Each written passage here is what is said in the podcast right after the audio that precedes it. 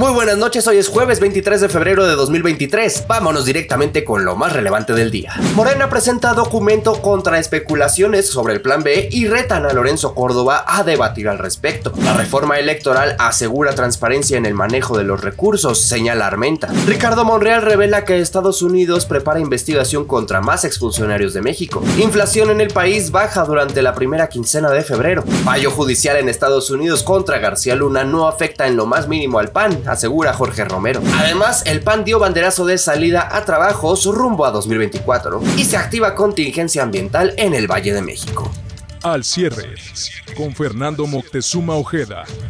El grupo parlamentario de Morena presentó un documento denominado Dichos contrahechos del Plan B de la reforma electoral a fin de aclarar las especulaciones en torno a estas modificaciones legales. En conferencia de prensa explicaron que este reporte se constituye del esfuerzo y trabajo de la representación de Morena ante el Consejo General del Instituto Nacional Electoral para desmentir todas y cada una de las falacias que se han generado en torno al Plan B de la reforma electoral, dijeron. En este contexto señalaron que por mandato del artículo 33 de la reforma a la Ley General de Instituciones y Procedimientos Electorales, se refuerza la autonomía del instituto, pues su Consejo General determinará si sus órganos serán de carácter temporal o permanente. Asimismo, aseguraron que tampoco se pone en riesgo a los módulos de atención ciudadana del INE al dirigirlos a oficinas públicas de los órdenes de gobierno, ni mucho menos la información de las y los ciudadanos. Por su parte, el diputado Mario Yergo reiteró que las afirmaciones de que desaparecerán las juntas locales son 100% falsas y de ninguna manera desaparecen las 32 juntas del INE. Además, el coordinador Ignacio Mier subrayó que en la reforma no hay nada que atente contra la autonomía, la integración y, y gestión del instituto.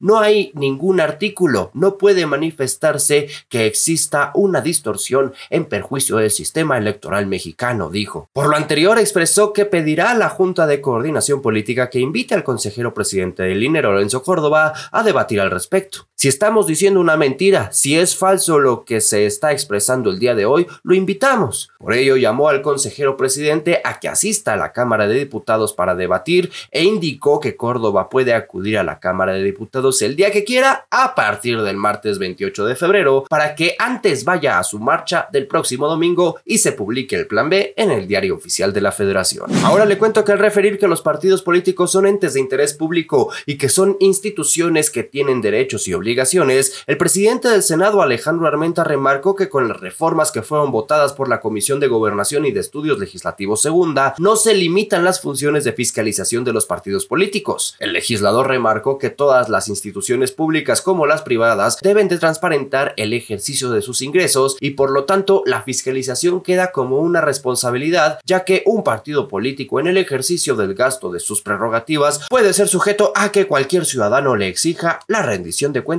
y la transparencia. Por otro lado, le platico que de acuerdo con el senador Ricardo Monreal, la Fiscalía de Estados Unidos está ampliando la investigación en contra de funcionarios mexicanos cercanos a Genaro García Luna y señaló que en México la Fiscalía General de la República ya ha iniciado también carpetas de investigación en contra del exsecretario de Seguridad y otras personas. Además reconoció que el caso tiene consecuencias colaterales para México porque no solo se le juzgó a él, sino a todo el país porque fue catalogado como un narcoestado. Este sentido, considero que ahora resulta impresionante poder combatir y contener a la delincuencia que tiene bajo su mando territorios completos porque en el pasado se les toleró, se les protegió y a través del dinero se les expandió. En una buena noticia, a medias le platico que de acuerdo con datos del INEGI, la inflación desaceleró durante la primera quincena de febrero al ubicarse en 7.76% anual frente al 7.88% de finales de febrero. Con esta caída, la inflación ya lleva dos semanas a la baja, pero aún está lejos del rango meta del Banco de México